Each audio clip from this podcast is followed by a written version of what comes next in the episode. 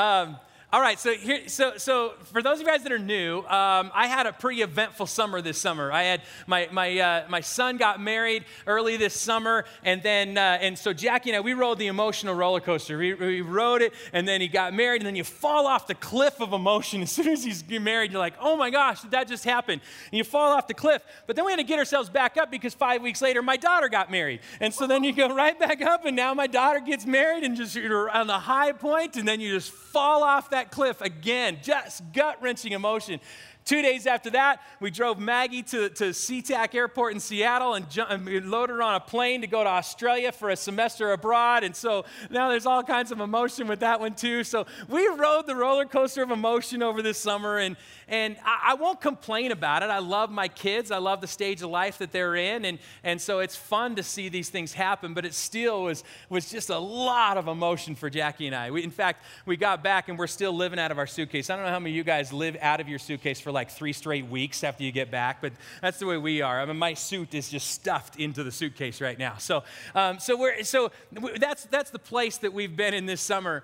There were two things that I was a little disappointed in in myself in the midst of all of that was happening this summer. One I, gained about 10 pounds, okay? I, just admit that. I mean, I, the, the, the wedding season just, it's not the time to gain weight because there's like 4,000 pictures that you got to be in. So, I'm straight vanity speaking. I didn't want to gain weight, but I did. I gained about 10 pounds, disappointed in myself for that. Um, but the other disappointment that I had was that I really wanted to set out this summer and, and commit some time to the Lord. I wanted to, in the, I knew it was going to be chaotic, and so I thought, here's what I want to do. I want to journal a lot more this summer. I want to pray a lot more this summer. I put my daughter and her fiance's picture on the front of my phone to just go, just remember to pray for them throughout the summer. I wanted to read the Old Testament. I read three or four books. I made a pact with God that if, if the weather was good for both weddings, then I would commit my summer to Him. So, um, really, really good thing to do. Um, and so, and so I just, I, I, you know, that's, I want to just make a summer where I'm just going in the midst of the chaos. I was right there with me and God. That didn't happen either. I mean, I think I made like two journal entries and I didn't pray nearly as much as I wanted to, didn't read nearly as much as I wanted to. And, and I look back at that and I'm going, darn it. I messed up a good chance to be able to, to spend that time with God. Well, when Jackie and I were driving home, 20 hour drive from Seattle to here, and, and as we're driving, I'm talking to her about it, and I said, Jackie, I said, you know, I gained that weight, but I said, that's all right. We'll just get right back on the horse. I'm going to get on the treadmill. I'm going to keep going. I'm going to, I'm going to start watching what I eat. As it turns out, you can't eat McDonald's every day and lose weight. It's a weird thing. So, so, I, um, so I, I, I know that I just need to do that. So, you know, I said, that's all right. I'll just start right now and get going. So I'm going to start tomorrow. Um, the, the, but with the other piece, I was telling Jackie, I said, this one, I feel like, no, I just blew it. I had the summer and I can't get that back. And I blew it. And I felt like this is one of those times, another one of those times where I tell God, God, I'm right there with you and I'm going to do this. I'm going to follow you. And, I'm gonna, and then I just don't, and I don't follow through as much as I want to. And did I just disappoint God again? And, just, and I'm telling Jackie as we're driving home, I'm just going, how crazy is it that I give myself all kinds of grace for the physical stuff, for, for you know, working out and that kind of, give myself all kinds of grace there. But I don't give myself grace when it comes to the God of grace and the God of love and the God of mercy and the God of forgiveness. And that's the one I'm not giving any grace to. That's not I'm not thinking, okay, I think that God's okay with where I'm at right now, Bill. You can just, let's move forward right here. Instead, it's not, I blew it. What's going on in my heart? What's going on in our hearts when we're in that place? I want to talk a little bit more about that today in light of this series, You, You, okay? We're doing a series looking at just our life, how we are seeing our life, and then how, how God intersects that life and what happens when we start to lean on Him in the midst of that, okay? We're doing that, in, and we're, we're taking a close look at one person in the Bible, David. David is a king in the Old Testament, and so we're spending some time with him because, because the Bible tells us that king was a man after God's own heart. Well, what's that mean? And what can we learn from that that helps us get this sorted out a little bit more? That's what we want to talk about a little bit more today. So let's pray together and we'll dig right into this. Father, we pray this morning that you speak to us, and, and we trust that as we spend time in your word, it will be things that will last. I know, Lord, there are many times that I have sat in church, listened to a message, and gone home and forgot all about it. God, I pray that your word would sink in deeply into our hearts and that we would remember it and that, that we would be able to process through that. So, God, speak to us of eternal things today. It's in your name we pray. Amen. All right, here's what we're going to do. We're going into 1 Samuel chapter 16, okay? So we're right, we're going right into the Old Testament, into 1 Samuel. He's one of the prophets, and, and we're gonna we're gonna learn from him, okay, this morning. A little bit of background with it. The, the people of Israel wanted a king. God was saying, No, you don't need a king. But they're saying, No, all the other nations want a king, so we want a king. And so Saul became king. He said, Fine, pick somebody out. And they picked out Saul, and Saul became king. And Saul wasn't a great king, and so the, and, and the people kind of started to see, oh, this is what you mean, Lord. This is why we didn't want a king. Saul wasn't a great king, and there was one point where God was finally saying, it's time to anoint and to appoint a new king. And so he comes back to him and he says, he comes to Samuel, the prophet, and he says, Now I want you to go and anoint and appoint this new person for that's going to be king after Saul. And so he sends him. So here's where we pick it up. In first in 1 Samuel chapter 16, he says this: fill your horn with oil and be on your way. I am sending you to Jesse of Bethlehem. I have chosen one of his sons to be king. Now, I'm going to stop right here because just in those two sentences, there's a lot of history in this, and there's a, there's a lot of significance in just those first two sentences. I'm sending you to Jesse of Bethlehem. You guys, it's from this point on in Scripture, from this point in, in 1 Samuel chapter 16, it's from this point on in Scripture that we really start to see God's plan for Jesus to come into this world. This is where it starts. We are introduced to, to Jesse at this point. Jesse is the grandson of Ruth and Boaz. Ruth, one of the great, great women of the Bible. We're introduced to her grandson, Jesse. Jesse's son is David. Jesus comes from the line of David, okay? So we're introduced to David at this point. We're introduced to Jesse at this point. We're introduced to the line of Judah. See, it was Abraham, and Abraham had Isaac, and Isaac had Jacob, and Jacob had 12 sons, and those became the 12 tribes of Israel. And so, if you think about it like a family tree, from those 12 sons, uh, through one of them, Judah, through that line came Jesse, that ultimately came to David, and then ultimately leads us to Jesus. From this point on, we're introduced to Bethlehem, the place where Jesus is going to be born. And so God has had this plan all along from before time began that Jesus was going to come into this world and that Jesus was going to be our Savior of this world.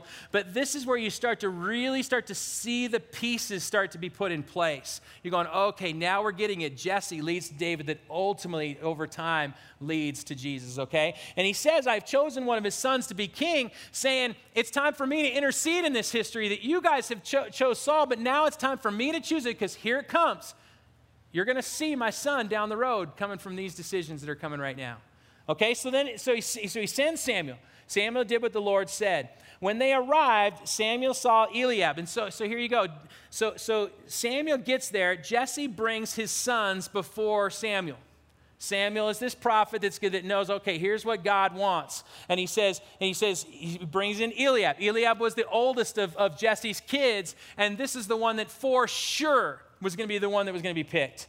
This is the one that had all of the credentials to be picked, especially being the firstborn. And so he says, Eliab comes in, and, and Samuel, who knows what God wants, says, Surely the Lord's anointed stands here before the Lord. But the Lord said to Samuel, Don't consider his appearance or his height, for I've rejected him. And then this is one of the most important. If you're going to memorize a passage of scripture, memorize this one. The Lord does not look at the things people look at. People look at the outward appearance, but the Lord looks at the heart. The Lord does not look at the things people look at. People look at the outward appearance, but the Lord looks at the heart. God sees things different than we do. Let that sink in. He sees our problems different than we see him. He sees our life different than we see him. And he sees his people different than we see him. He sees you and he sees things in you that you can't even see in yourself. He looks at you and he's going, Man, I know what I can draw out of you, and I see something that you can't see. Man, this isn't a message for the person sitting next to you, it's a message for you. God sees you and says, I can see something that you can't see. Because we only see on the surface. but he can see something far, far deeper. It's why when you look back at scripture and you go, why did God choose Jacob instead of Esau? When you go back and read that story, you're going, Esau was, seems like such a, a better guy. Why did he choose Jacob? Because God sees something that doesn't make sense to us. His perspective is different than ours. And when you, when you look at Matthew in the New Testament, when Jesus got to pick out his 12 disciples, he had thousands of people he could have picked in that region to walk alongside him. He picks a tax collector, a cheat. Why in the world would he pick Matthew? Matthew had to be wondering, why in the world would he pick me? Because God sees us different than we see ourselves. He's got a different perspective. When he saw Mary, the prostitute, I mean, really? Mary had to be going, no chance. Me? When he sees Paul, Paul is the person that wrote most of the New Testament, and he was killing Christians. And God says, that's the one that a few thousand years later we're still going to be talking about. Why Paul? He's killing Christians. Because God sees it so much different than we do. God sees us so much different than we see ourselves. It's so important, you guys. You could be sitting there right now and going, you know, eh, someday here at Ascent, we are gonna we're gonna launch another church. We're gonna plant another church. That's always been part of our vision of Ascent, is that someday we're gonna plant another one. You might be sitting here and you might not even believe in Jesus, and you'll be the one that plants it. How weird is that? How weird is that? And you'll say, Not me. Are you kidding me? I don't even believe this stuff. Eh, Paul didn't either. And God chose him because he sees it different than we see than we see it. Man, we've got to grab hold of that because so many times we will slight ourselves and we'll slight somebody else, and God's got something powerful for them and powerful for us. Jesus, Jesse called Abinadab and had him pass in front of Samuel, but Samuel said, The Lord has not chosen this one either. Jesse then had Shammah pass by, but Samuel said, Nor has the Lord chosen this one. Jesse had seven of his sons pass by Samuel, but Samuel said to him, The Lord has not chosen these. So he asked Jesse, Are, all the, are, all, are these all the sons you have? Seven of them lined up. And Samuel doesn't know. He thought it was going to be Eliab. And he said, So are these all your sons? This it? Well, there's still that David kid. They're still the youngest, Jesse answered. He's tending the sheep. This guy wasn't even good enough to get in the lineup. He wasn't even, he wasn't even considered enough to be in the room. He's out there cleaning poo out of the ground in the sheep's pen and stuff, and, and, and, and they want him to come in. So David comes in. Samuel said, Send for him, and we'll not sit down until he arrives. So he sent for him and had him brought in. He was glowing with health and had a fine appearance and handsome features. And the Lord said, Rise and anoint him. This is the one. Can you imagine David? He walks in and Sammy says, That's the one. David's going, The one for what? you know what are you talking about? He, don't even, he doesn't see it. Can you imagine the brothers? What? They don't see it. Man, we got to be encouraged. We got to be inspired how God, how God sees us and how much different He sees us. And that's the really good of this passage. Now, let me tell you the, the, the, the, the challenging part to this passage when, he, when we go back and we see what he says and we say, the Lord does not look at the things people look at, people look at the outward appearance, but the Lord looks at the heart. Here's, here's what I get concerned with when I see that. I don't know if he wa- I don't know if I want him to see my heart. See, we've gotten really good in our culture of presenting a really good outer surface. We've gotten pretty good at presenting ourselves as here's who I am and here's how, here's how good I am. We've, we, we've, we're, high, we get, we're pretty good at hiding. I mean, uh, social media obviously is, is, is, the main way. We can just we can go on there and just present ourselves as the very best, but we do it in lots of other areas too. As a neighbor, do your neighbors really know what's going on in your house? Or do you present yourself as best you can? To your workmates, to your schoolmates, to your roommates. To your, you try to present yourself as best you can. It's why roommate situations get to be such a hard situation because all of a sudden you can't fully um, hide because they go, oh, wow, wow, that's you too? You, you're a mess, you know? They, they, they conclude that, and that's where there can be conflict because all of a sudden you see something that you didn't see before. We're really good at, at presenting something on the outside. But I don't know if I want, I don't want other people to see my heart. This is where a lot of the mess can lie that I can hide. I don't know if I want God to see my heart, because this is where some of the real messed up stuff can, can come from. I, I wrote a few of them down. The heart, the heart is where, is where you see a faith that struggles to trust. The heart is where you see a determination to live for Him, but struggles with obedience and discipline. It's a heart wanting to be loyal and true, but turns its back, worships false idols, and sometimes even deliberately defies. This can't be the type of heart that God wants to see, right? It can't be. It's a heart that's set out to be ultra obedient, but loses sight, loses the battle, and loses the summer. It's a heart that should break more for the oppressed and be more generous and be more giving and be more thankful and be more aware and be more intentional and be more compassionate and be more trusting. It's a heart that should be less selfish and less hurtful and less lazy and less self absorbed. Do I want God to see that? Do I want anybody else to see that? Can't we just live with just the stuff we've got on the surface? Because, see, if others see that, the response is not going to be positive. And if God sees that, we conclude in our heads, whether we like it or not, or whether we want to admit it or not, that we conclude in our heads that God's not going to like it either. You start thinking about God and you're going, God, if God sees all those things in my heart, He must condemn that. He's got to condemn that.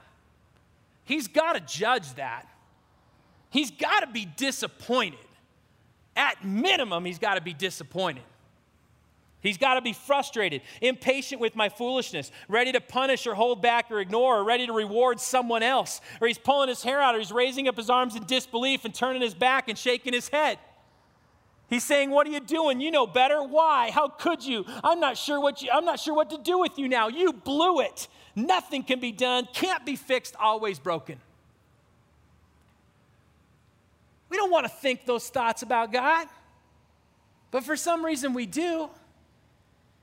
And when you're in the midst of doubting, you're not thinking, uh, uh, you're not thinking anything positive, you're thinking punitive. God's going to be upset with me for this doubt.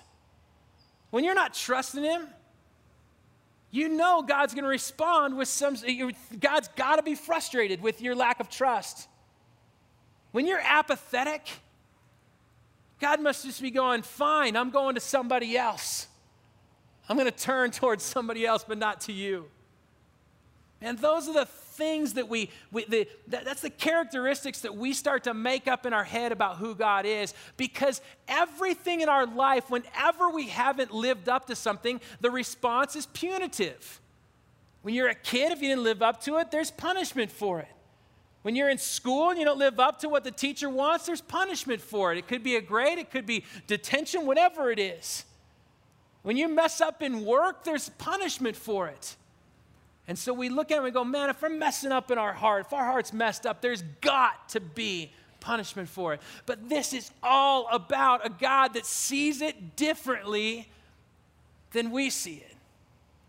See, we conclude those things and we say that, that you know, that's the, that has to be the way God's thinking, that has to be the way other people thinking. And here's what happens. In our self-condemnation, when we project that onto others and we project it onto God, here's the one word that is sacrificed the most. Honesty. We sacrifice honesty. We don't want to be honest to anybody else because we're afraid of what that might do, the repercussion. We don't want to be honest to God because we're afraid of what that might do. And so we present ourselves as best we can, some sort of identity that is the most acceptable to the people around us. Lysa TerKeurst is a, a, fantastic writer and author, and she, she wrote about this. She said, she says, as long as, I'm, uh, as long as I suspect that honesty's intention is to expose me and hurt me, it will always feel like a dangerous thing. And then she goes on and says this when I avoid honesty out of fear of rejection, relationships feel increasingly unsafe. And I put on there with others and with God. Opportunities feel increasingly risky, and life feels increasingly uncooperative. I carry on because that's what we do, but this nagging sense of rejection, real or simply perceived, is doing more of a number on me than I care to admit. Rejection steals the best of who I am by reinforcing the worst of what's been said to me. You guys, this is why early college life is so hard, the first couple of years, because you don't, you, you, I don't know what to present. I don't want to be fully honest about who I am because that's not going to be accepted. And so I have to present this image of me. And that gets tiring and that gets lonely. That's why core groups are, uh, we, Jim just announced that we're going to do core groups this year. That's why core groups are so hard for people to get into. When you get into a, a group of six or seven people and you got to share life with each other, man, that means I either got to be honest or I just got to keep up this facade. Man, that's why a lot of men, especially, I, am going to single you guys out. We don't like it. It makes me feel weak. It exposes the mess inside. And so I'd rather just keep everybody and everything at arm's distance with whatever image I've created about myself. We're afraid of the honesty. And so we just live away from it. You guys, Jesus never responded to his people, his disciples. When you looked at his disciples, he never responded. All the different ways that they messed up, he never responded, responded punitively. He never responded with a, and now here's your punishment for that. Every single time Jesus met up with his disciples and the messed up stuff that was going on in their hearts, Jesus responded with love and with grace and with mercy and with forgiveness. Every single time. And the Bible tells us if we know Jesus, we know God. And if we start there and start going, can I be honest with God? Maybe I can start being honest with others. Maybe I can start being honest with myself. And maybe I can truly live into who I really am. But I first got to start here and say, will, how does God see me? When you look back at every single time Jesus worked with his disciples, when his disciples screwed up, when, when the kids wanted to come to him, to Jesus, and the disciples jumped in the way and said, Don't you come near him. Did Jesus go, You guys are idiots? No, he said, Come on, let the kids come to me. He, he, he responded with grace and mercy. When they had doubts, when they had doubts over, can Jesus really do this? He calmed the storm. When they, when they flat didn't believe, Jesus showed them, all right, then I'm going to show you why you should believe. When they denied or betrayed, he said, go do what you must do. You got this journey that you got to walk on, and go do what you must do. I'm going to be with you even though you might not even know it. When they turned their back or when they were fearful and didn't trust, he calmed the storm. When they were lazy and fell asleep, he woke them up. And when they were arrogant and argued with who is the greatest, when their pride got the best of them, did he send them away and go find some other people that would, would respond more humbly? No, he just got on his knees and grabbed the towel and washed their feet. Every single time the messed up hearts of the disciples were exposed, every single time Jesus responded with love. He loved them. Period. He didn't, he didn't, it wasn't God loved, he loved them and, comma, and. It wasn't he loved them, uh, comma, but they got to do. He loved them. Period. We go back to Lysa TerKeurst and what she said. She said, I needed a completely new way of defining my identity. I needed truth to inform what I believe about myself, not that faulty view that we have of God. I needed truth to inform what I, what, what I believed about myself. See, we get this faulty view, and that becomes what's informing us. But there's a passage in scripture that says, man, we got to take our thoughts, take them captive, and make them obedient to Christ. That word obedient, it means, it means following what you have heard. And we don't make them obedient to Christ. What have we heard about the character of Jesus? Have we heard Jesus to be condemning? Have we heard Jesus to be judging? Have we heard Jesus to be, be someone that, is, that has no patience with us?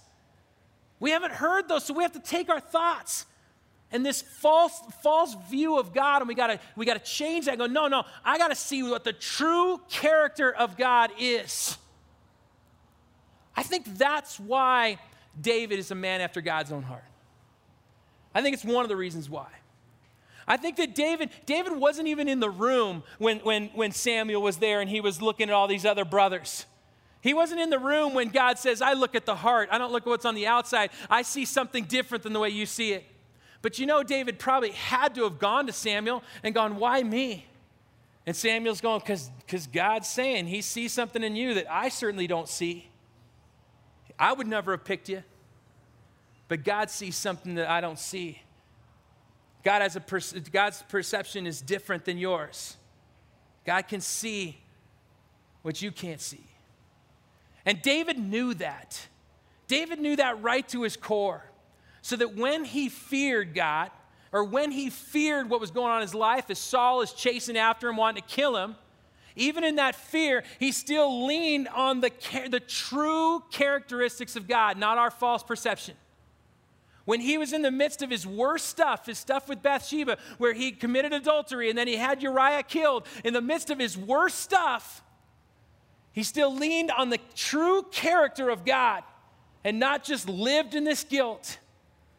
Because deep down in his core, he's a man after God's own heart. Deep down in his core, he knew the true characteristics of God. You know why we know that? Because David gives us a glimpse into his heart by the journal entries that he gives us through the Psalms. In the, in the Psalms in the Old Testament, a number of those Psalms, if, you read, if you're reading in your Bible, you'll see every once in a while, you'll see this a Psalm of David, a song of David. These were his journal entries. This was his heart as he was going through his life. I want you to see Psalm 86. I'm going to read this entire psalm to you because I want you to see how David, in the midst of running, in the midst of his pain and his guilt, in the midst of what is going on in his life, I want you to see how he concludes the, the true characteristics of God. Listen to this Hear me, Lord, and answer me, for I am poor and needy. Guard my life, for I am faithful to you. Save your servant who trusts in you.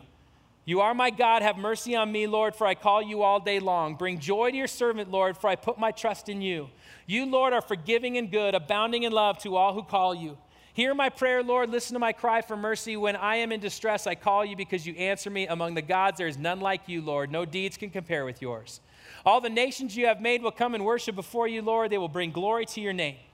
For you are great and do marvelous deeds. You alone are God. Teach me your way, Lord, that I may rely on your faithfulness. Give me an undivided heart that I may fear your name. I will praise you, Lord, my God, with all my heart. I will glorify your name forever. For great is your love towards me. You have delivered me from the depths, from the realm of the dead. Arrogant foes are attacking me, O God. Ruthless people are trying to kill me. They have no regard for you, but you, Lord, are compassionate and gracious slow to anger, abounding in love and faithfulness. Turn to me and have mercy on me. Show your strength in behalf of your servant. Save me because I serve you, just as my mother did. Give me a sign of your goodness that my enemies may see it and be put to shame. For you, Lord, have helped me and comforted me. You guys, if you went back through there and highlighted every one of those words, here's what you'd come up with because I wrote them all down helper, comforter, compassionate, gracious, slow to anger, abounding in love, abounding in faithfulness, deliverer, non comparable, great, marvelous, forgiving, good. He guards, he saves. David is saying this is the true character of God, not my false perception of him.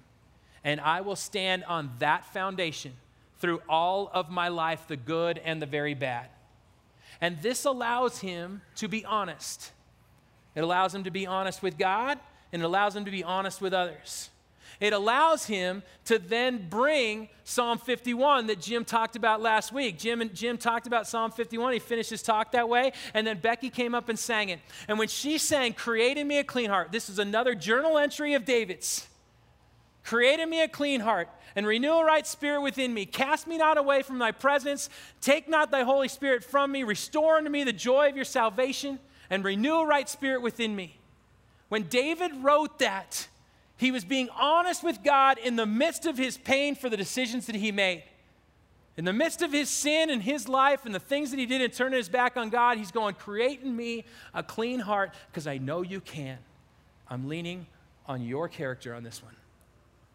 I can't tell you how many times I look back at the formative years of my faith in college and I was sitting there at University Pres Church in this tiny little chapel by myself. How many times I walked up into there in the midst of the unbelievably stupid decisions I was making, the stupid decisions I was making with friends, the stupid decisions I was making with girls, the stupid decisions I was making with, with, uh, with the finances, the, the limited finances that I had. I mean, uh, the number of things that I was doing that I would then, I was going into that chapel and I'm just going, God, I know your true character. I'm not going to live in this guilt. I know your true character. It is a character that is about love and grace and mercy, loved, period. And I knew that. But I got to be honest with you. Over the years, when Becky sang that song, it brought back the memories, and I'm going, where has that been in my life recently? Maybe it's because I'm a pastor in front of a church, and so I have even more, um, um, I put more pressure on myself to go, no, Bill, you can't mess up. This can't be messed up. There's too many people that I'm walking with. This can't be messed up. And so maybe I, I forget that character. And I start believing that false character that says I'm disappointed.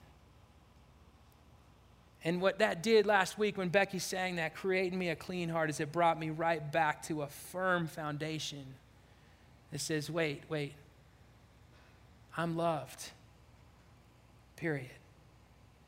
And now, God, do your work on my heart.